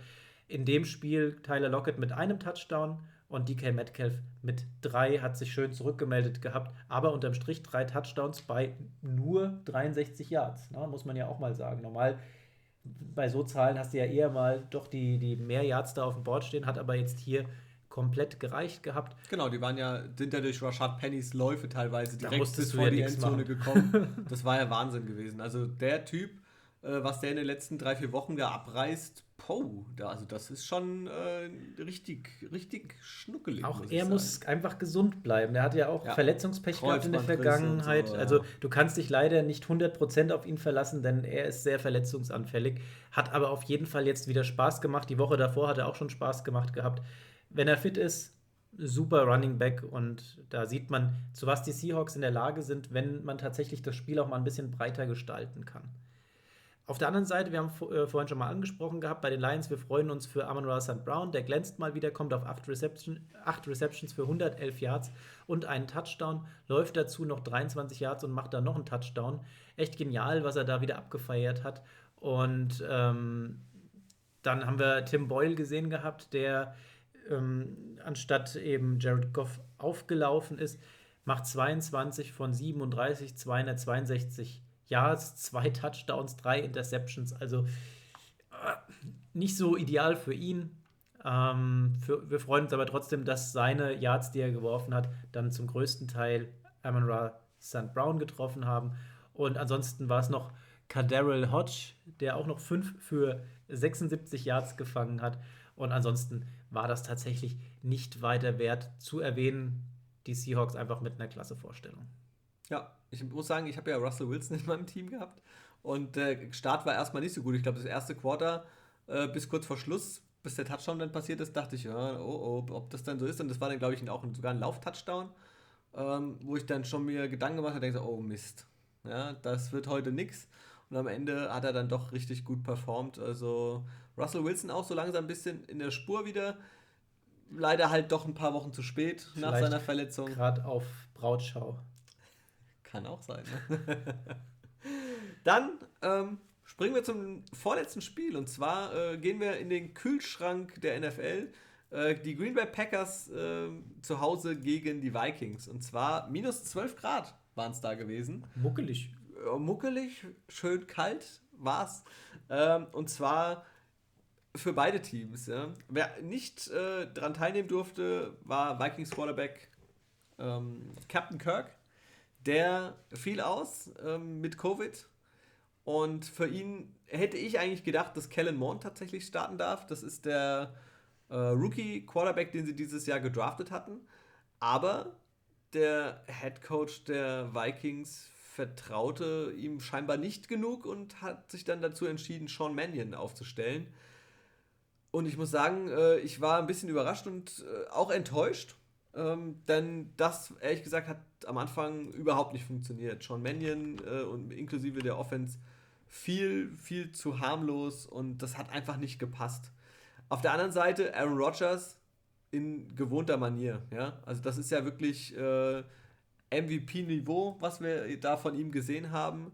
29 von 38 Pässe angebracht, 288 Yards, zwei Touchdowns, nicht gesackt worden. Ähm, ist ein super Typ. Am Ende ist er rausgegangen aus dem Spiel, hat Jordan Love nochmal die Bühne überlassen. Ähm, das war wirklich klasse. Da wollte Adams natürlich wieder mal sein, äh, seine Anspielstation Nummer 1. 136 Yards, ein Touchdown und auch El Nazar durfte einen Touchdown feiern. Also es war schon eine, eine starke Leistung auch wieder der Packers, die der Viking, den Vikings eigentlich zu keiner Zeit eine Chance gelassen haben. Also es war wirklich ein, ein Klassenunterschied und die Packers, muss man auch ganz klar sagen, stehen nicht äh, unverdient auf Platz 1 in der NFC. Ja, also das war schon äh, eine, richtig, eine richtig gute Sache. Hat mir gefallen. Letztes Spiel. Und da ging es ja tatsächlich bei uns heute ist einfach Fantasy, sorry, aber es war ein Hype-Spiel für uns, da wir es gewonnen haben.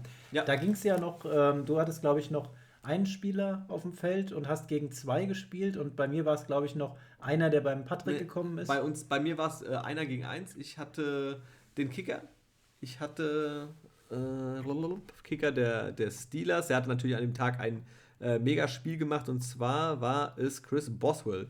Vier von vier Field Goals verwandelt, äh, das längste für 50 Yards, zwei Extrapunkte gemacht, also ich glaube, er stand am Ende bei 20 Punkten in Fantasy. Und auf der anderen Seite in der Defense war es Watt, der äh, Defensive Back der, der Browns, der dann auch noch verletzt vom Platz musste. Also äh, für mich war das ein äh, Fantasy-technisch das perfekte Spiel. Ja, also da ist es tatsächlich so, ähm, du hast ja gerade gesagt, TJ Watt, das ist, muss man vorab sagen, einfach Man of the Match. Wow, ja. Denn der Edge Rusher kommt auf 4 6 6 Pressures und hält den Ball zweimal an der Linie auf. Ja, also das ist schon ziemlich krass. Insgesamt steht er mit 21,5 6 da und ist der Top-Kandidat für den Defensive Player of the Year. Ja, er rettet ähm, Big Ben auf alle Fälle auch in diesem Spiel. Der wahrscheinlich sein letztes Heimspiel, Heimspiel hat ja. seiner Karriere. Danach viele Interviews, Tränen in den Augen. Wenn sie es jetzt nicht noch doch überraschend in die Playoffs schaffen und dann, ach nee, sie werden da unten irgendwo gesetzt sein und dann werden sie auch nicht mehr Heimspiel zu Hause. Haben. Nein. Ja. Also tatsächlich für Big Ben danach ja auch Tränen in den Augen und ja.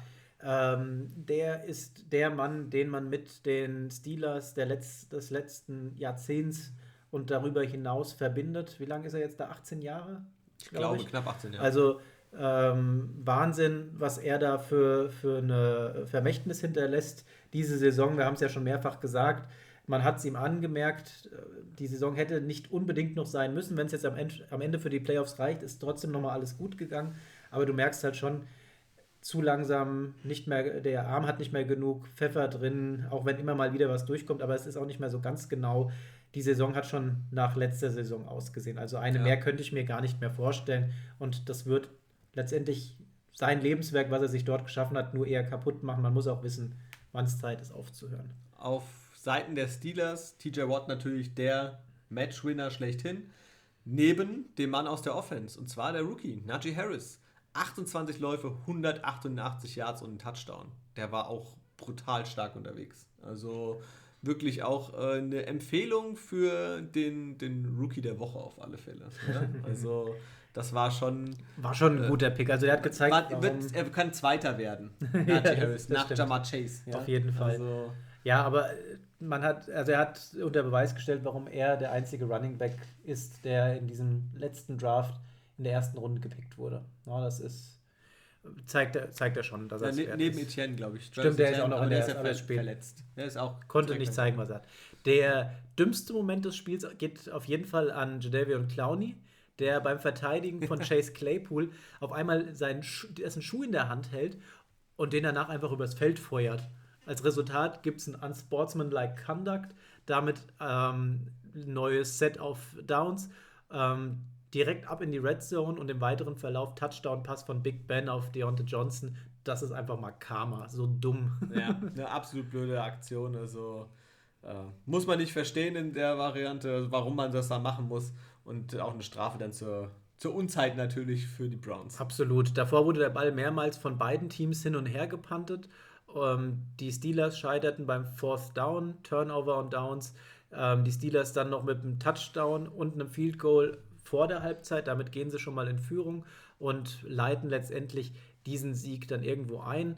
Ähm, nach der Interception durch Mayfield ähm, war dann halt einfach nicht mehr so viel zu holen. Ne? Ähm, beziehungsweise da haben sie dann ihre 10 Punkte Vorsprung dann hingelegt gehabt und dann ging es einfach weiter. Kurz äh, im, im, Quarter 3 drin gab es dann für die Browns einen, einen soliden kurzen Drive, der dann aber auch wieder in einem Punt endete. Die Steelers kamen danach wieder in die Red Zone, aber nicht über ein Field Goal hinaus. Und ein schlechter Return brachte die Steelers dann wieder zum Punten aus der Endzone heraus auch noch. Der ging dann an die Mittellinie und die Browns dann mit einem vorzeigbaren Drive haben den Ball dann tatsächlich runtergespielt gehabt bis zu einem 3-Jahr-Touchdown-Pass auf äh, Njoku. Und ja, danach hat Boswell halt nochmal seine zwei Field Goals, einen aus 50 Yards und einen aus 48 Yards gemacht. Die Browns haben es dann auch nochmal versucht über Harrison Bryant. Und äh, dann kam aber Najee Harris wieder an und entscheidet die Partie für die Steelers. Also ein wildes Hin und Her. Und ähm, am Ende des Tages stehen die Steelers verdient als Sieger da. Und ja, wenn wir nochmal aufs Playoff-Picture schauen, ich weiß, weiß immer noch nicht. Also gefühlt für die Saison und was man bisher gesehen hat, fände ich es interessanter tatsächlich, wenn von den verbleibenden Teams eher Colts und Chargers weiterkommen würden. Ähm, da rechne ich mir persönlich mehr Spannung aus, als wenn wir jetzt zum Beispiel irgendwie Raiders, Steelers oder Ravens weiterkommen sehen würden. Ja, sehe ich, sehe ich absolut genauso. So, wir kratzen trotzdem, dass wir ein paar Spiele kurz gemacht haben, dafür sind andere wieder länger geworden, an unseren eineinhalb Stunden. Ihr kennt es und ihr liebt es bestimmt auch. Genau. Dein, hast du ein Top of the Week? Ja.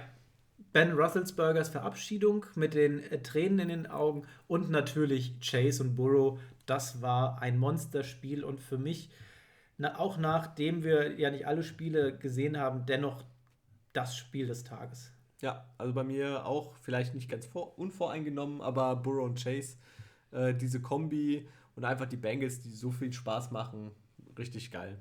Mein Vlog, äh, mein Flop, äh, eigentlich die Aktion von Antonio Brown, dieses ganze Drumherum, äh, nicht nur speziell er, sondern diese ganze Causa, die da jetzt dadurch entstanden ist, äh, so ein bisschen mein, mein Flop. Gibt es für mich nichts zu ergänzen. Das muss nicht sein und ähm, egal, äh, am Ende des Tages müssen sie sich alle an die eigene Nase greifen, aber wie du es ja vorhin schon mal treffend gesagt hast, die schlechtere Figur macht die Franchise momentan. Ja. Ähm, Kommen wir zum Tippspiel. Tippspiel. Du liegst, ich habe durchgezählt gehabt, äh, war nicht so einfach. Ja, nächstes Jahr wird es ein bisschen besser werden, wie das schon wieder klingt. Das macht keinen Spaß. Das heißt nämlich, wir sind bald schon in Richtung Endspurt unterwegs. Ähm, du führst, du hast äh, sechs Siege, ich habe fünf und wir haben vier Unentschieden gehabt. Wird nochmal spannend am letzten Spieltag. Wir haben vor der Aufnahme jetzt schon mal ähm, abgeglichen gehabt. Jeder hat gesagt gehabt, was er hat und damit es da keine, keine Schiebung geben kann. ähm, wir gehen einfach von oben nach unten durch ja. und ähm, schauen dann mal, was wir an diesem letzten Spieltag getippt haben. Chiefs gegen Broncos, haben wir beide gesagt, die Chiefs sind's. Genau, Cowboys gegen Eagles haben wir auch beide auf die Cowboys gesetzt. Dann kommen Steelers, Ravens, da habe ich mir gedacht, der Andy geht mit den Steelers, ich gehe jetzt einfach mal mit den Ravens. Ist wahrscheinlich der more risky Pick, weil einfach bei den Ravens momentan so viel nicht läuft, die Losing Streak da ist. Aber vielleicht wollen sie ja die Steelers tatsächlich nochmal ärgern und denen ein bisschen Salz in die Suppe streuen. Letztendlich kann, haben sie ja auch die Chance, noch weiterzukommen. Kann, kann sein, tatsächlich. Ja. Dann haben wir die Bengals gegen die Browns und da ist es ein bisschen umgekehrte Welt, denn der Timo glaubt an die Bengals und ich glaube an die Browns. Äh, ich glaube tatsächlich, dass die, die Bengals durch ohne Burrow, ohne wahrscheinlich auch sämtliche Starter, Chase, die sie dann. Mixen. Ja, dass äh, Higgins, dass die ganzen Leute wegfallen werden. Dann haben sie dazu noch Covid-Probleme aktuell. Äh, das könnte tatsächlich eng werden. Und dann könnte es vielleicht auch mit einem Case Keenum äh, für die Browns und einem guten Laufspiel reichen. Mayfield weg, Chubb läuft vielleicht, wenn er spielt. Das weiß man alles nicht. Das ist dieser verfluchte genau. letzte Tag. Man, man weiß es nicht. Ich ja. Setze auf den Spaßfaktor und wenn ich am Ende deswegen verliere, dann ist es mir das wert. genau. Alles andere haben wir, glaube ich, gleich getippt gehabt. Nee, ein Spiel haben wir noch unterschiedlich, das kommt dann noch. Ähm, Packers, Lions gehen wir beide mit den Packers. Dann die Titans gegen die Texans gehen wir beide mit den Titans. Colts, Jaguars, auch beide mit den Colts. Bears, Vikings gehen wir beide mit den Vikings. Washington gegen die Giants. Keiner kann sich für die Giants aufbäumen. Deswegen setzen wir auf das Football-Team. Äh, Saints gegen Falcons gehen wir beide mit den Saints. Denn für die geht es ja um was. Und da das muss man die, einfach mal. Und die Falcons glauben. sind die Falcons. Richtig. Jets, Bills gehen wir beide mit den Bills. Ähm, Patriots und Dolph gegen Dolphins gehen wir beide mit den Patriots. Ja, verdient nach dem letzten äh, Verlust der Dolphins. Panthers gegen Bucks, natürlich mit den Bucks. Seahawks, Cardinals, gehen wir beide mit den Cardinals. Und jetzt kommt das letzte Spiel, was wir unterschiedlich tippen. Die 49ers gegen die Rams. Du sagst die 49ers, ja. ich sage die Rams. Wir haben vorhin schon mal drüber gesprochen, für die 49ers geht es um mehr als äh, für die Rams. Ähm, aber die werden sich nichts schenken. Die Ja, werden beide Division-Duell. nochmal Division-Duell. Es geht für beide, die haben alle noch was drin im Pot und das wollen sie sich nicht nehmen lassen. Wird auf jeden Fall ein spannendes Spiel. Und, ein, einer gewinnt, ja, Ein- einer von denen, von uns, ja. Also es gibt drei unterschiedliche Spiele, es gibt, kann kein Unentschieden geben. Kann kein Unentschieden geben. Also alles richtig gemacht. Wird auf jeden Fall ein super spannendes Spiel. Und was auch noch mega spannend wird, ist das letzte: Chargers gegen Raiders. Ja, haben wir beide auf die Chargers gesetzt. Äh, wird auch eine richtig enge Kiste und ich glaube, das ist tatsächlich auch das Spiel, ehrlich gesagt, wo ich mich am meisten drauf freue. Natürlich, weil es auch in diesem Spiel direkt im Vergleich äh, am, meisten drum geht. Ja. Wer das Spiel gewinnt, der steht in den Playoffs. Ja, Also eine richtig geile Kiste. Go Chargers. Go Chargers. Justin Herbert, er darf äh, performen, aber nicht zu stark. Denn Mega. Du, denn du hast ihn Mega muss er performen. Das wird sein 180-Punkte-Spiel. Wahrscheinlich, ja. Timo, Andi, wie immer war es mir ein Fest. war schön, dass du wieder hier warst, nachdem du dich letzten Male ja gedrückt hattest. Ja, das ist einfach so, aber ein neues Jahr. Man ist wieder fit. Du machst jetzt mehr Sport. Ich mache jetzt mehr Sport. Ich mache weniger. ich ernähre mich gesund. Ich ge- ungesünder. Läuft bei uns. Ja, Yin und Yang. Yin und Yang. Ja. Schön, dass ihr bis hierhin durchgehalten habt. Ähm, wir freuen uns auf ein neues Jahr mit euch zusammen. Wir freuen uns auf den letzten Spieltag in der Regular Season und danach auf die Playoffs und dann geht es immer schneller auf den Super Bowl zu. Ach so, letzte Sache, die NFL bereitet sich gerade auf ein Ausweichszenario vor. Es kann sein, dass nicht im so Sophie Stadium in LA gespielt wird, denn die Covid-Regeln sind da so hart, dass in Innenräumen alle Maske tragen müssen. Und es kann sein, dass die NFL das Spiel vielleicht, also den Super Bowl, tatsächlich nochmal umzieht. Im Gespräch ist das Stadion der Dallas Cowboys. Okay, wäre natürlich krass. Ja, ich habe es auch vorhin gelesen, habe es ganz vergessen am Anfang wieder einzubringen. Fand, das passt hier am Ende nochmal rein. Jetzt werden die Leute belohnt, die die Folge bis zum Ende hören. Genau, ihr wisst Bescheid. Alles klar. Dann, Timo, danke dir an euch da draußen. Viel Spaß, wir hören uns nächste Woche. Macht's gut. Tschö.